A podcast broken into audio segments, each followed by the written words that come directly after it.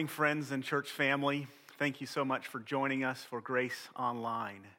This morning's message is a challenge in regards to the danger of apostasy in the midst of a time of crisis.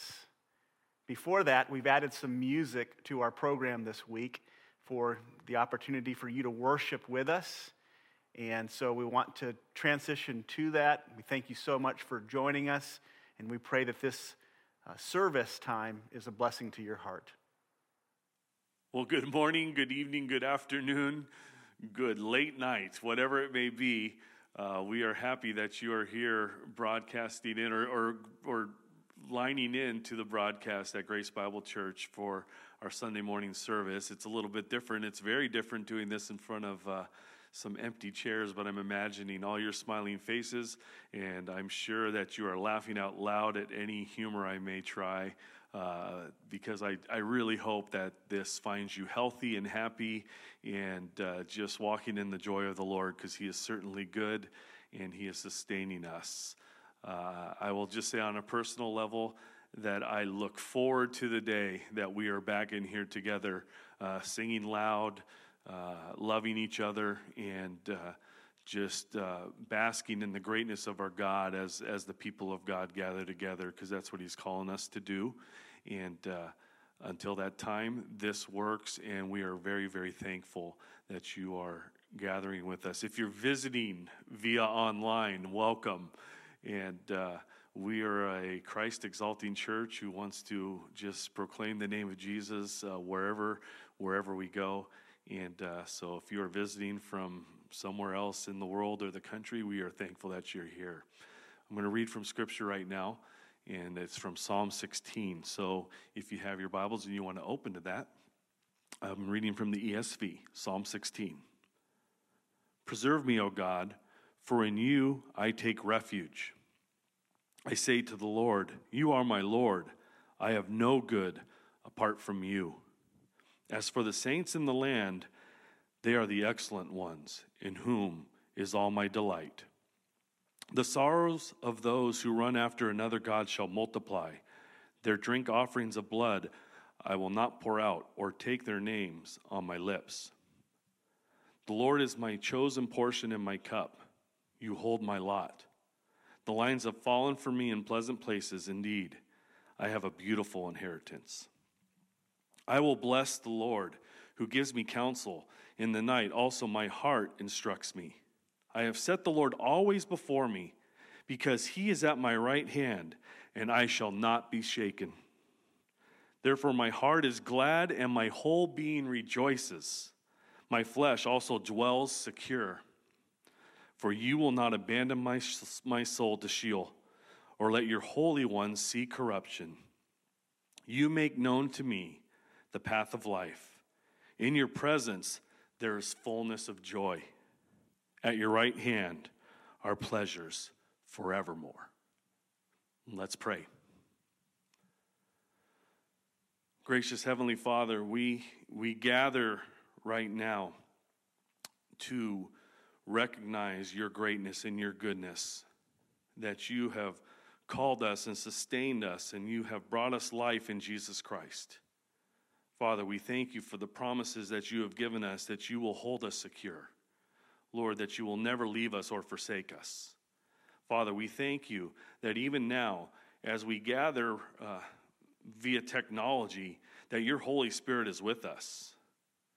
He guides us and He directs us. Father, we would ask for your Spirit just to um, take strong residence and strong presence in the homes of all of us, Lord that now as we as we uh, listen to your word as it is proclaimed and taught to us father that your spirit would move within us to give us peace to give us direction to change us to convict us to comfort us to do the job that scripture was meant to do and so father we gather today knowing that you are a great and mighty god who is so good to send us jesus christ and to save us by grace through faith be with us now.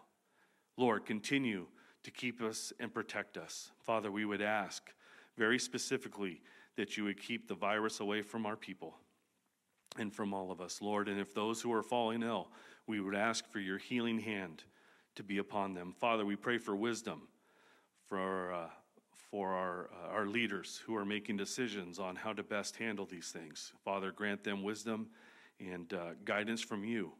Father, give strength and protection and uh, supernatural, um, supernatural really ability or, or, or rest and comfort for those who are providing health care at this time. Lord, we would ask that you would protect them, guide them, and be with them. Lord, you are good. You are good always. And Lord, we know, as your word says, your sovereignty rules over all. So we rest in great peace and joy because of that. It's in Jesus' great name we pray. Amen.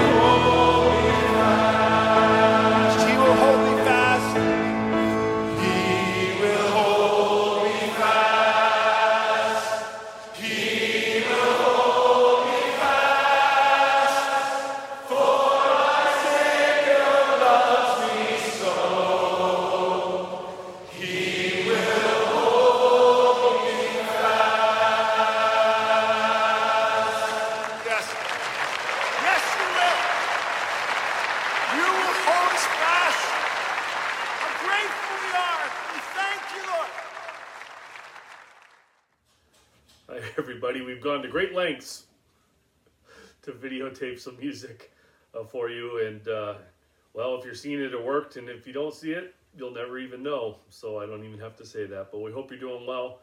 Uh, wanted to put together two songs here.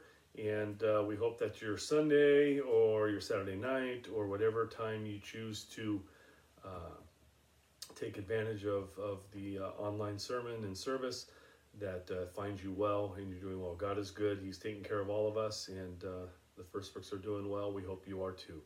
All right, here's a couple songs.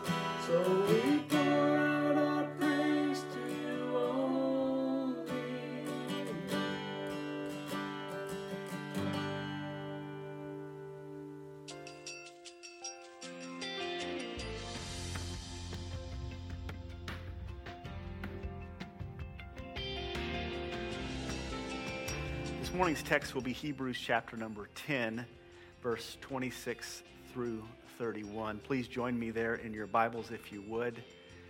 We want to welcome you to our uh, church services this morning to say hello to all of you who are tuning in. Um, church family, we are glad that you're here listening. If you're visiting with us today uh, through virtual, the uh, internet, we thank you for being here. We pray that this will be a blessing to you. We pray that the music has already been a blessing to your heart and that this message will just encourage you and prepare you for the challenges that you are facing in this difficult time.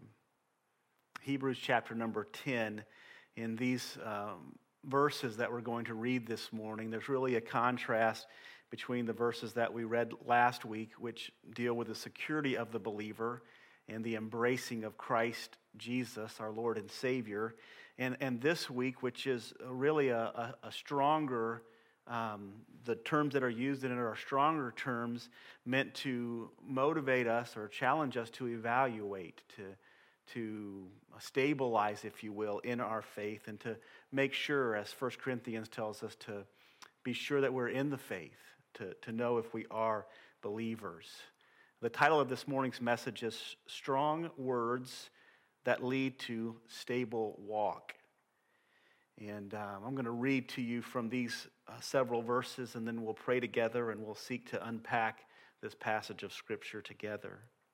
The Bible says in verse 26 For if we go on sinning deliberately after receiving the knowledge of the truth, there no longer remains a sacrifice for our sins, but a fearful expectation of judgment and a fury of fire that will consume the adversaries. Anyone who has set aside the law of Moses dies without mercy on the evidence of two or three witnesses. How much worse punishment? do you think will be deserved by the one who has trampled underfoot the Son of God and has profaned the blood of the covenant by which he was sanctified and has outraged the Spirit of grace? For we know him who said, Vengeance is mine, I will repay. And again, the Lord will judge his people. It is a fearful thing to fall into the hands of the living God. Let's pray together.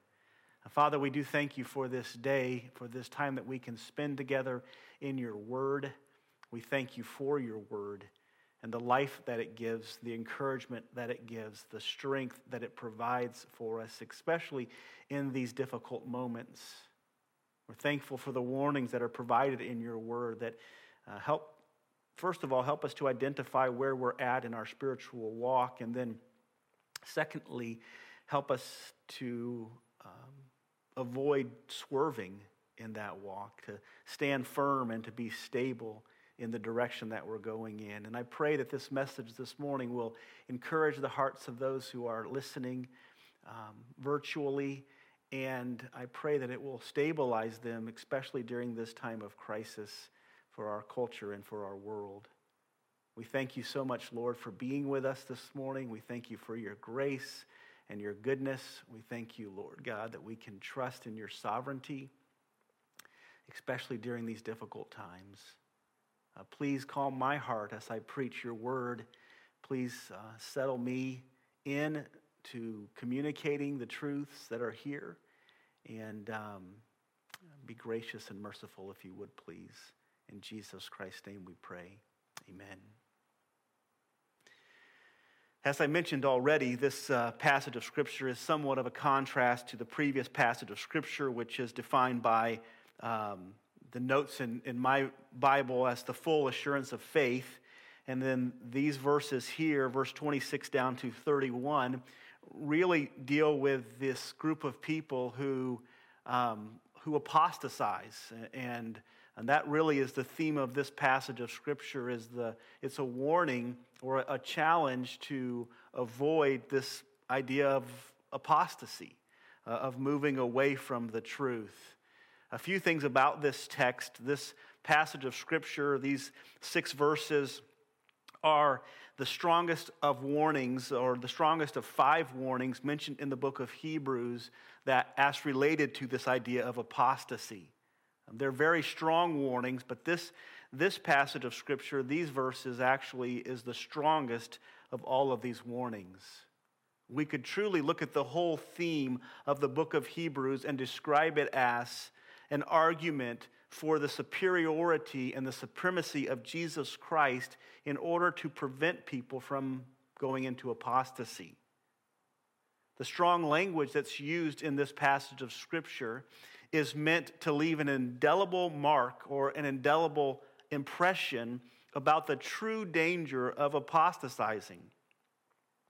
Every passage of Scripture, if we were to be honest, in the Word of God that deals with apostasy uses strong language such as this passage of Scripture as well. The reason for that is, is because apostasy is a real challenge. It's a, it's a, a true danger that every uh, professing Christian must face and, and must deal with. When I was thinking about this passage of Scripture this week, I was thinking of a way to illustrate the strong, um, the strong terms that are used in this passage of Scripture in order to prevent people from going into apostasy. And what came to mind was when I was growing up as a child, there were a few things on my parents' list of do not do's or don'ts that took precedent. Um, these were things that we weren't supposed to do, and they were very high on the priority list of things that we shouldn't do. The reason behind it was likely they would either hurt us in a great way or they would leave a, or have a lasting influence on us, a, a lasting negative influence on us. This list of don'ts was accompanied by hard words, by challenging words, by strong words, and, and even discipline in our life. And the reason for that is, is that we would not forget what we were being taught, or we would not slip back into the danger that we were being warned against. It's interesting because as a result of that, there are several what we would call common temptations, uh, things that most every person deals with in this life there are a few common temptations that I don't feel like I struggle with, and I believe that it's directly related to the strong warnings, the strong admonition that my parents gave me when I was growing up to avoid these types of things. So, in other words, as I mentioned earlier, the title of our message is Strong Words That Lead to Stable Walk. The strong words that my parents used in my upbringing were what led to me having a stable walk in certain areas. And there are other areas that there are weaknesses and challenges that I face that um, maybe we weren't so strong in. But the strong words in this text and the strong words that I face were meant to encourage, they were meant to motivate us to avoid certain activities or certain actions. You may ask this morning, as you're sitting there in your home, you may ask the question why preach on apostasy during a time of world crisis? Um, shouldn't we be talking about the sovereignty of God or the, the power of God or the grace of God or the goodness of God? And all of those things are true and, and all of those things are important and, and, and uh, all of those things matter, especially in these moments, in these challenging moments of life. However, um, there are some reasons for continuing to go through the book of Hebrews as we have set out to do. And, and there are some reasons, some connections that we can make, some applications that we can make to the situation that we're going through right now.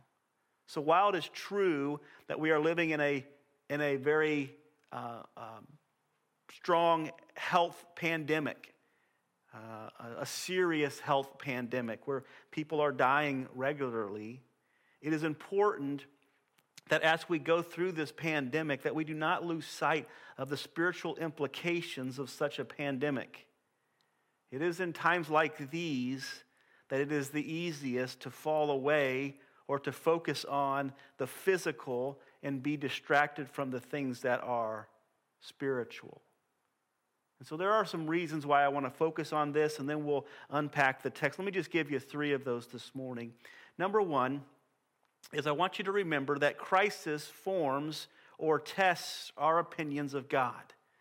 Crisis, times of crisis, times of difficulty are there to um, really to form us. They're, they're, they're, they're structuring us, they're directing us, they're guiding us in certain ways as we think and, and, and how we think. I think of the book of Job and how Job grows through that crisis. And, and in the end, in the beginning and through the middle, there's lots of questions and there's lots of, of doubt and, and concern. And, and in the end, Job concludes by uh, closing his mouth, accepting God for who he is, seeing God for who he is.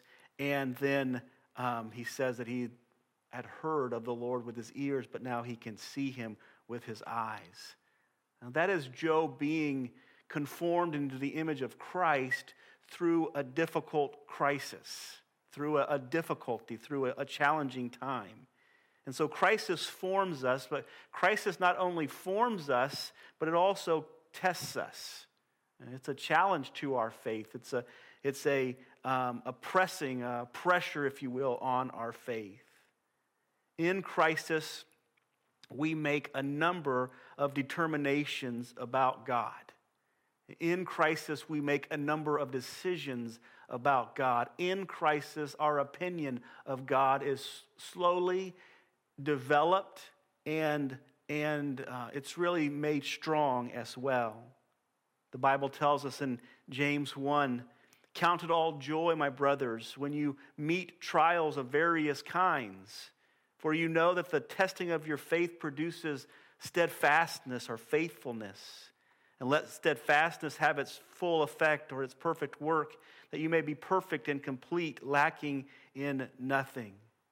Again, you can see how the trial or the crisis of the, of the moment for the book of, for the audience of James is, is being put into a pressure moment, but they're told to count it all joy in that pressure moment because it's going to produce certain things in their life. And then 1 Peter 1 7, the Lord talks about the genuineness of your faith being tested, that it's more precious than gold that perisheth, though it is tried by fire, that it may be found to result in praise and honor and glory at the revelation of Jesus Christ.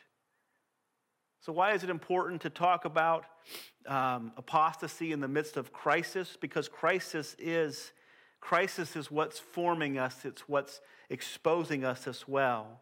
The second thing about crisis is it distinguishes us. It distinguishes the real from the counterfeit. It distinguishes the wheat from the tares. It distinguishes the sheep from the goats. Uh, crisis is a great way of knowing those that are faithful followers of Jesus Christ and, and perhaps those that are just counterfeit or, or they're just following Christ for the benefits of it and, and not following Christ for who Christ is. And then the third thought that is a reason we would talk about um, apostasy in the midst of crisis is that crisis is altogether slippery. In other words, many, many professing Christians slip from their faith. Many professing Christians fall away from the faith during times of, of difficulty, during times of crisis. And not only do we slip away from it, but there are others who uh, change their opinion. They alter their perspective of God in those moments of crisis. A crisis is, is a challenging time and a slippery time, a, a difficult time, and, and it's a time where it's easy to slip away from the truth. And many professing Christians do that. I'm reminded of the story of Cassie Bernall, who was a student at Columbine High School uh, several years ago now when there was the shooting at Columbine. And most of us remember her story because they've written books now and they've made movies about this young girl's story. But the story goes that she was asked the question if she believed in God, and, and that this, her answer or her response to that question was going to be a um, determiner of life or death for her. And the response that she gave was, I believe in God. And in that moment, uh, the, um, the shooter took her life. And um, it was that statement that, that uh, we believe and, and many believe motivated his decision to, to go ahead and, and follow through with that. But since then, there have been so many different things that have been a result, so many encouragements and blessings that have been a result of, of her words, I believe in God. And the, the reason those words mean so much is because of the crisis that she was in when she made that statement. It was the depth of her difficulty, it was the depth of her challenge that made her words so powerful. We can say that we believe in God, and many of us do, especially in times of, of ease and, and comfort and, and um, when things are going well and we feel God's blessing in our lives. But it's in moments like these where our lives are put to the test that words such as, I believe in God, really, really matter. And we're in a crisis today with this pandemic that we're facing that our faith in God is being tested, it's being challenged. And the road that we're on is, is difficult to where that it would be easy to slip away. So crisis is crisis is altogether slippery. It creates for a slippery uh, life, a slippery direction. The Bible re- talks about this in Matthew 13 when it's referring to the different soils. It says in verse 20, As for what was sown on rocky ground, this is the one who hears the word and immediately receives it with joy, yet he has no root in himself, but endures for a while. In other words, he receives the gospel, he receives the gospel with joy, but he doesn't receive the gospel with depth. He doesn't, he doesn't receive the gospel with the true meaning of the gospel. Perhaps he receives it because of the benefits that he is going to have because of it. Uh, you know, I'll get to go to heaven, or uh, my life will be better, or whatever might be the case. He, he receives the gospel, but he receives it without the depths or the roots of the gospel. And the Bible says that he only endures or he only lasts for a short time. And when tribulation or persecution arise on account of the word, immediately he falls away. So it is these challenging times, these difficult moments, it is these um, crises or trials or tribulations that they test us, they prove us, they, they form us, and they are, and they are, we are warned to make sure that we stand firm, we stand on solid ground in the midst of these things. So, with this being in mind, the writer of Hebrews gives us a few thoughts to consider. I just want to present to you this morning over the next few minutes and, and challenge your heart in the midst of this, of this crisis that we be guarded against uh, changing our view of God, first and foremost, and then also forsaking Him. Uh, both are equally dangerous, and, and so I'll present to you a little bit as to why that's important. So, First of all, first thought, if you're taking notes, the first thought this morning is what is apostasy? What is apostasy? There are two passages of scripture in the book of Hebrews. There are actually five, but I want to look at two that help us understand a little bit about what apostasy is. So, Hebrews chapter number two and Hebrews chapter number six. The Bible says in Hebrews 2 and verse 1 Therefore, we must pay much closer attention to what we have heard, lest we drift away from it. So there's the idea. The idea of drifting away is the idea of apostasy. It's not, uh, the term here doesn't necessarily mean that we drift away, that that's the only way to apostatize, but the implication is also that what we believe drifts away as well. In other words, there is a, a gap created between what we have been holding on to and what we are now um, questioning or challenging. He says, he says, we must pay close attention to what we have heard so that we don't drift away from it. And then in verse number two, for since the message declared by angels proved to be reliable and every transgression or disobedience received a just retribution, how shall we escape if we neglect so great a salvation? And the second term that's used here is, first of all, drifting away and then neglecting. Uh, paying little attention to is the idea of apostatizing here, not counting as important, not holding on to. And then in chapter number six, the author tells us this Therefore, let us leave the elementary doctrines of Christ and go on to maturity not laying again a foundation of repentance from dead works and of faith toward God and of instruction about washing, the laying on of hands, the resurrection of the dead, and the eternal judgment.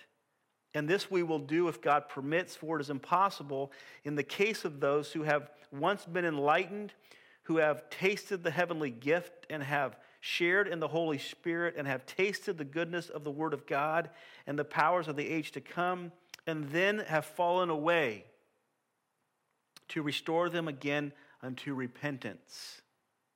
So you'll notice again this falling away, this, uh, this separation, this, this, this uh, um, negligence towards the truth, this negligence towards that which is, is true and right in the Word of God.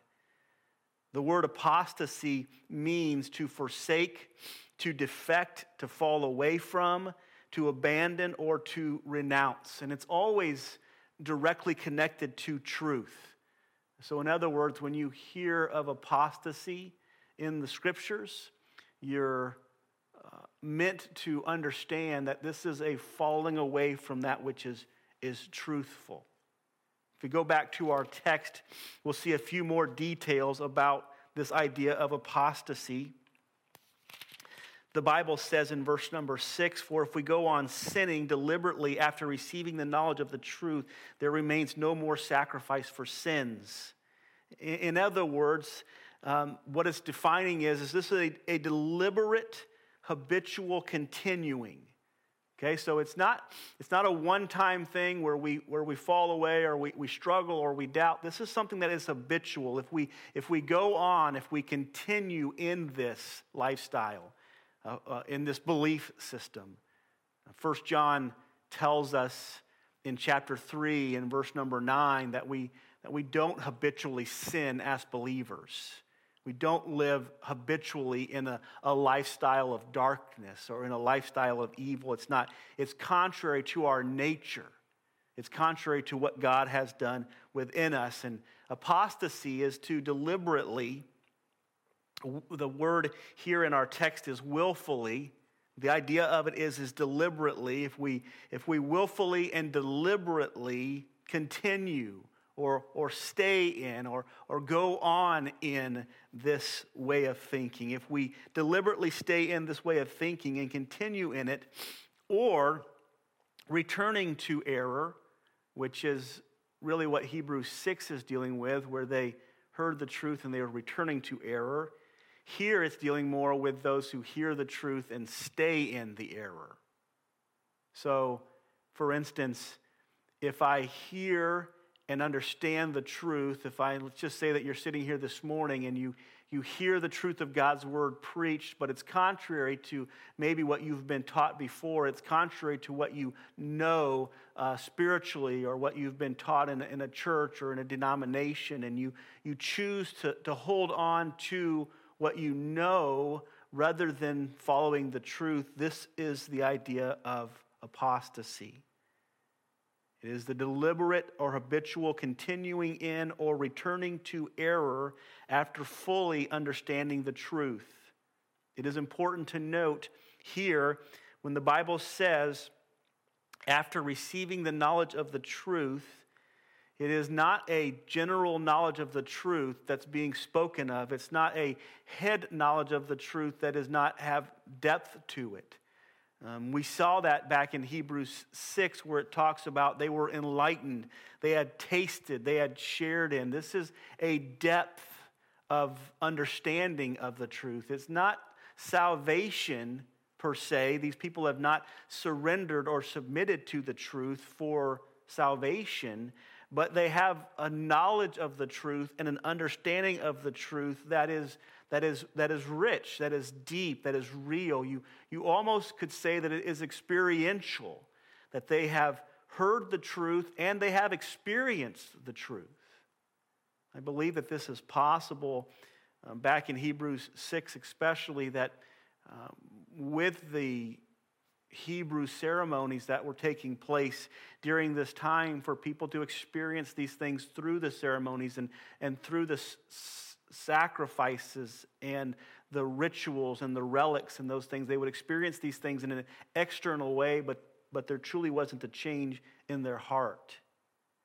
So, this idea of apostasy is when somebody understands the truth, somebody knows the truth, somebody has a um, even an experience of the truth, but, but chooses to either stay in what they currently hold to or walk away from the truth and return back to their system. The history of this text t- tends, lends itself to pointing out that these Hebrew people understood the truth, but were being warned about returning back to their rituals and their relics and their sacrifices. When it comes to how this relates to our current situation as a culture, we must remember that apostasy, in most cases, takes place in the midst of crisis.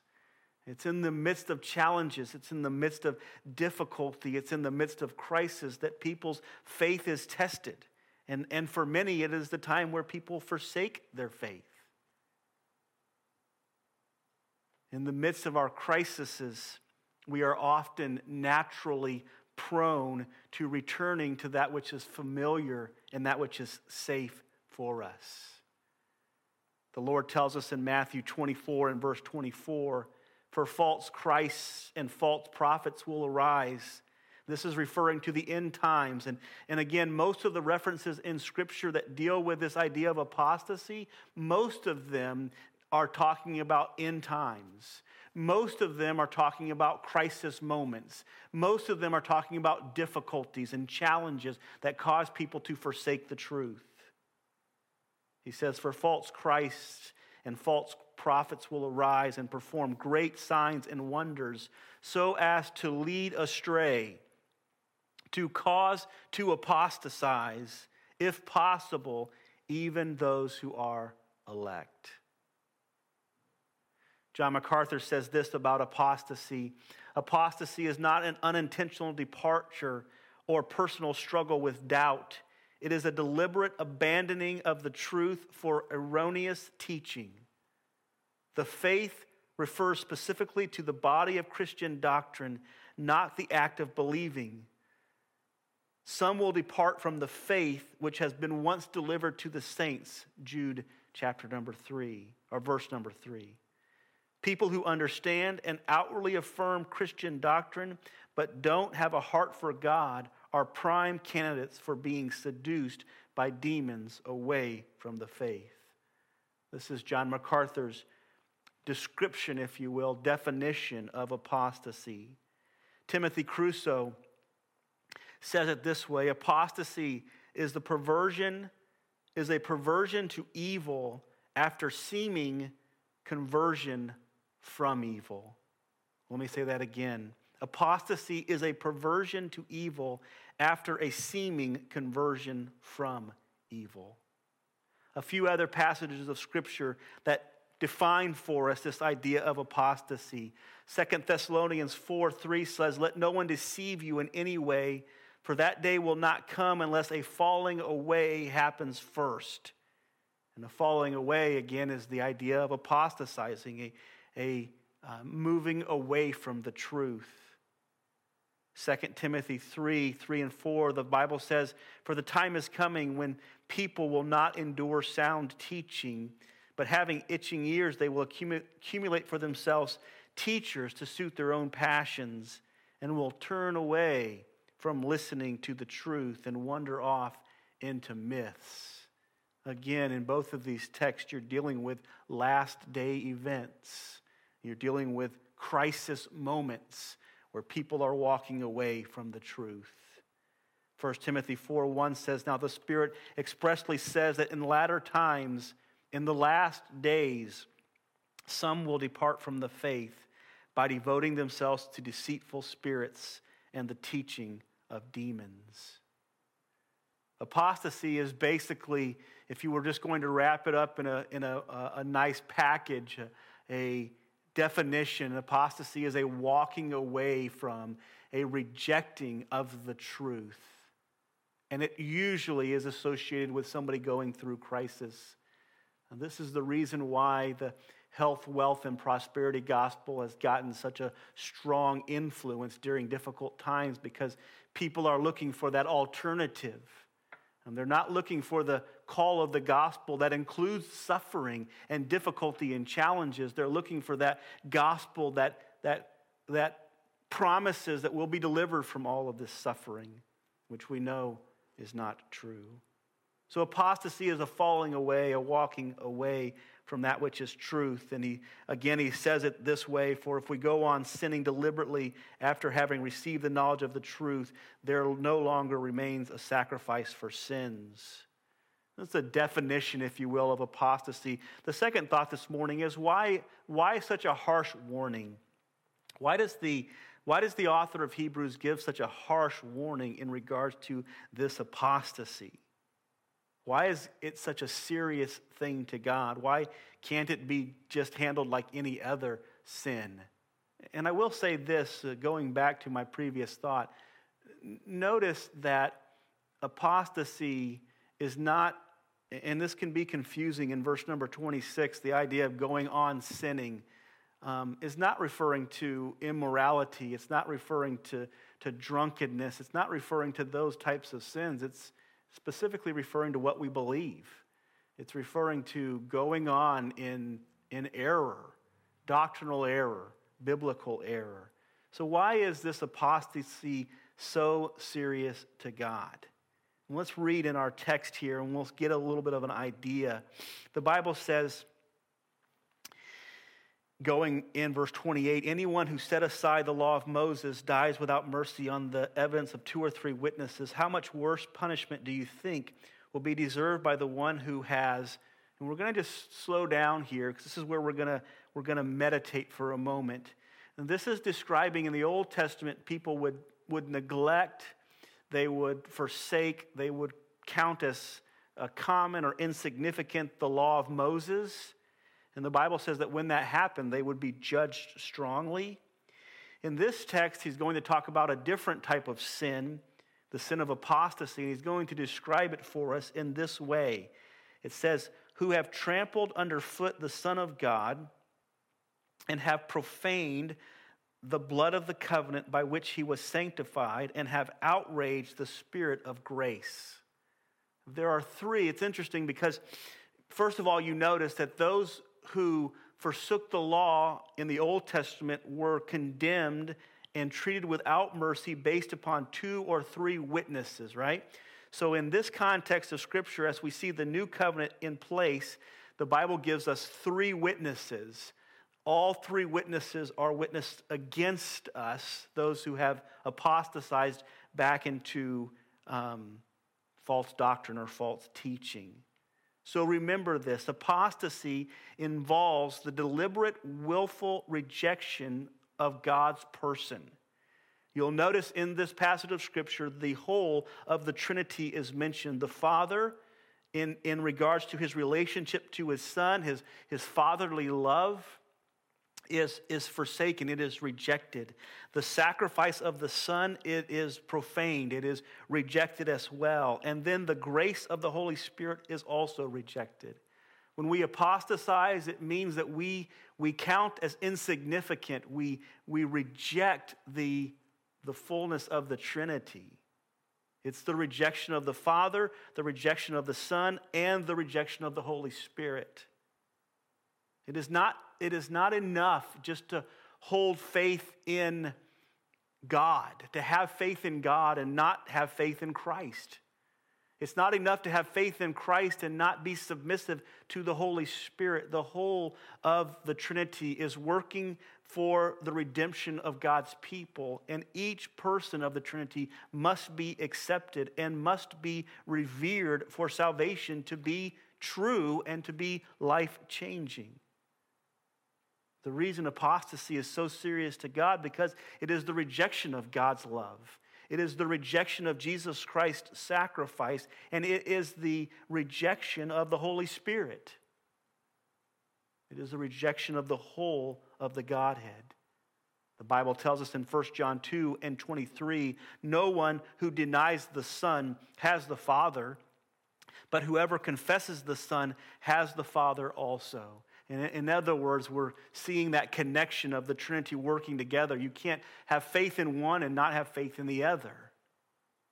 They're, they're connected together. So we see, first of all, it's serious to God because it is a rejection of the person of God. It is not only a rejection of the person of God, but it is a rejection, a willful, deliberate rejection of the work of God.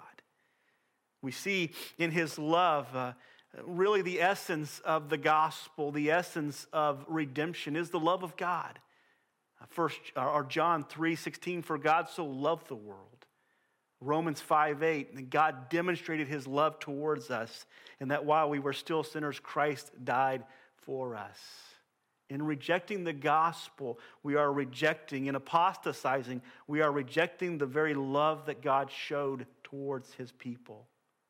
In apostatizing, we're not only rejecting the love of God, but the sacrifice, the substitutionary atonement of Jesus Christ, of God the Son. This is why it's serious. We're not only rejecting the sacrifice, but we're rejecting the grace of the Holy Spirit, the powerful grace of the Holy Spirit to give life to us. The whole of the Trinity working for our redemption and salvation, and by rejecting any part of, the, of this work, we reject the whole work together. It's a rejection of the person, it's a rejection of the work. And then lastly, it is a strong rejection of these things. It's not, it's not as if God is treating man in such a way that man is not treating God. The Bible says that he has trampled underfoot the, the um, Son of God.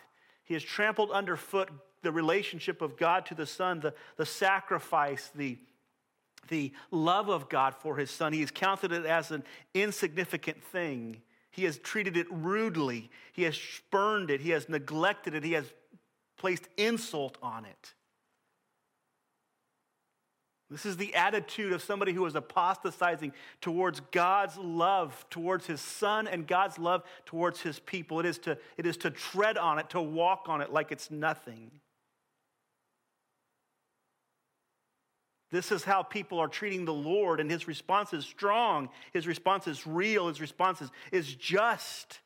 But let us never neglect to see the attitude of the one apostatizing it makes them worthy of the justice of God. He not only says that they trample underfoot, but he profanes the covenant. He profanes the blood of Christ.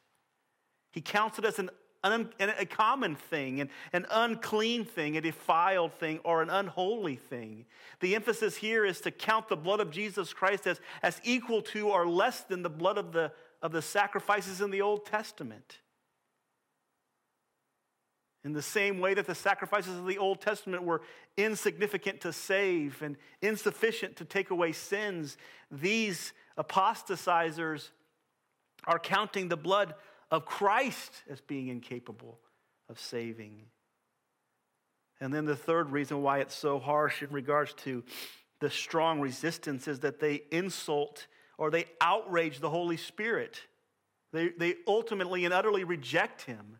Here, the Holy Spirit is, He's convicting of sin and He's drawing people to Himself, and they are apostatizing. They're moving away from Him.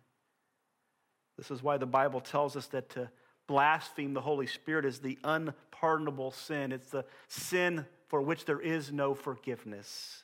If we push the Holy Spirit's conviction away, if we, we push the Holy Spirit's transforming power away, if we push the Holy Spirit's grace away, there is no salvation for us.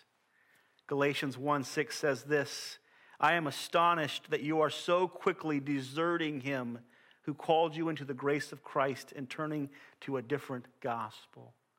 Deserting the Lord. These are strong terms that are used to describe the nature of the one who is apostatizing.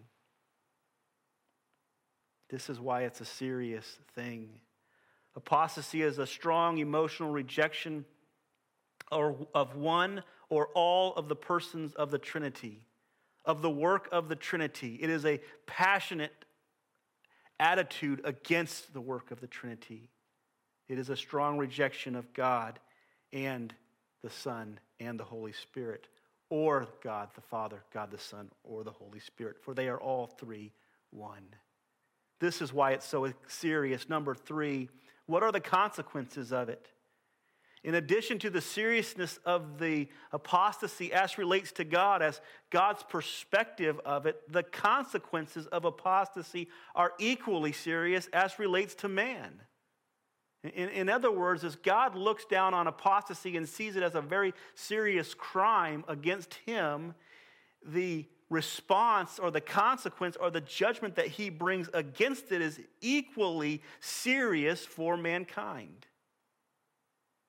Mankind cannot forsake, reject, belittle, count as common the love of the Father, the blood of the Son, and the grace of the Holy Spirit, and expect to receive blessing and not justice from God. So, what does he say in this text? Listen, follow with me. If we go on sinning deliberately after we receive the knowledge of the truth, there remains no sacrifice for our sins. The first thing that he says is this the first consequence of rejecting the Lord, of apostasy, is there is no sacrifice for your sins. In other words, there is no way for you to be saved. If you walk away from the love of God, if you walk away from the sacrifice of Christ, the substitutionary atonement of Christ, if you walk away from the life giving power of the Holy Spirit, there is no other way for you to be saved. There is no other sacrifice for your sins. The emphasis of this is literally that there is, there remains, there's no longer any sacrifice for your sins if you reject the only sacrifice for your sins. He says instead, verse 27, a fearful expectation of judgment and a fury of fire that will consume the adversaries. And you just take in that verse, he talks about fearful expectation. This is, the idea of this word is this is a horrific, horrible expectation. It talks about this fury of fire. He talks about adversaries. He talks about judgment.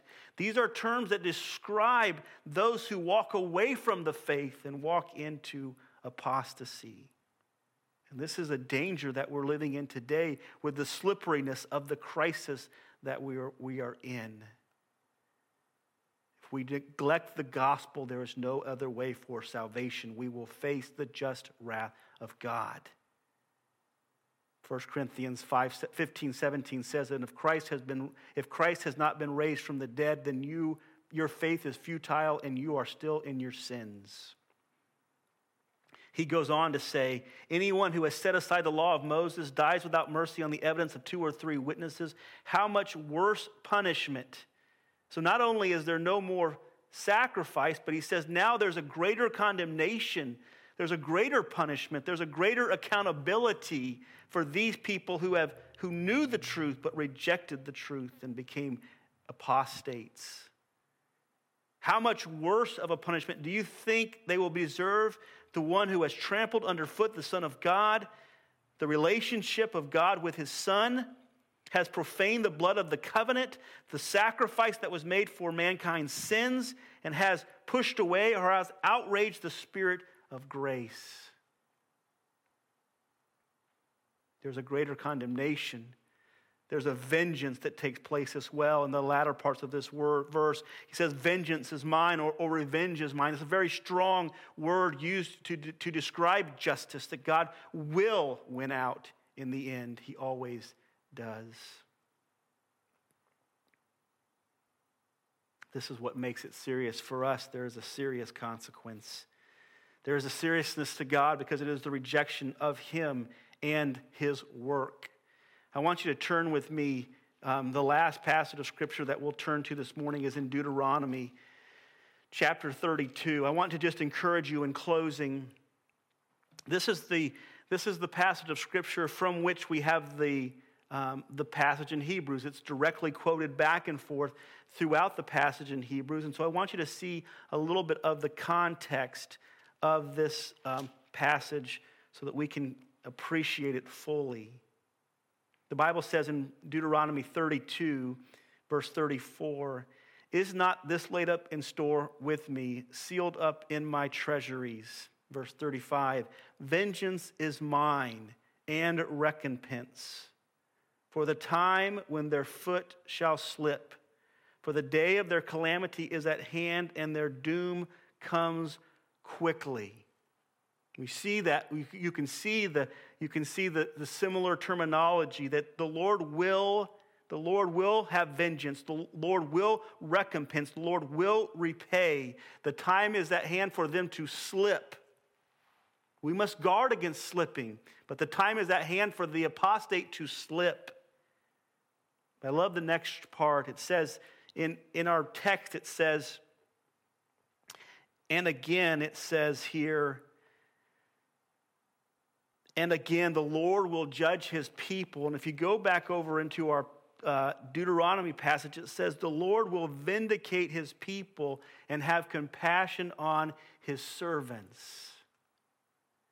You see, the, the emphasis here is that God is going to distinguish. That's what this word means in, in the Greek and in the Hebrew. It means to distinguish, to, to separate. God is going to separate or distinguish his people.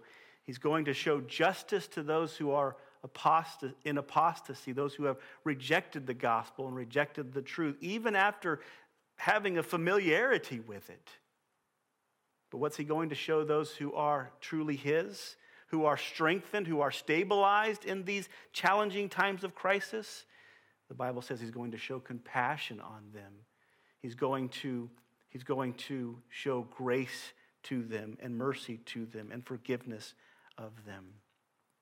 My challenge to us this morning is, is to be on the right side of faith, to, to understand God's word, to study God's word, to appreciate God's word, to be on the right side, and to guard against slipping, especially in these times that are very, very challenging for us. You may say, Pastor John, I'm not going to slip. I'm not going to apostatize. I'm not going to fall away. If you said that, you would be right in harmony with the 12 disciples of the Lord. In Mark 14, verse 26 through 31, the Bible says that they had sung a song and a hymn and went out to the Mount of Olives, and Jesus said to them, You will fall away. You will all fall away. For it is written, I will strike the shepherd, and the sheep will be scattered. But after I am raised up, I will go before you to Galilee. Jesus said to him, even though they all, or Peter said to him, even though they all fall away, I will not. Jesus said to him, Truly I tell you, this very night before the rooster crows twice, you will deny me three times. But he said emphatically, If I must die with you, I will not deny you. And they all said the same. While we all hope and believe that we would never walk away or fall away or slip away from the truth, we must all be mindful of Peter and the other apostles. On the night of the crucifixion, Peter was warned that his flesh was weak, but his spirit was ready. He was told that Satan desired to have him that he might sift him like wheat. But the Lord was praying for his faith. And in that night, Peter failed miserably. He cuts off a man's ear. He denies even knowing the Lord to a point of cursing the Lord. What a horrific night for Peter. We must guard against this same failure.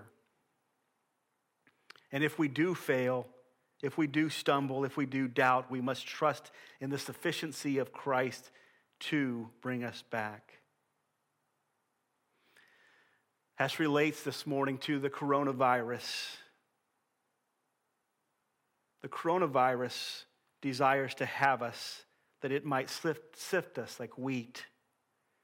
Its goal is not only to steal our health, but its main goal is to steal our faith. Its main goal is to cause us to doubt or question God's goodness, God's grace, His ability to heal and to save.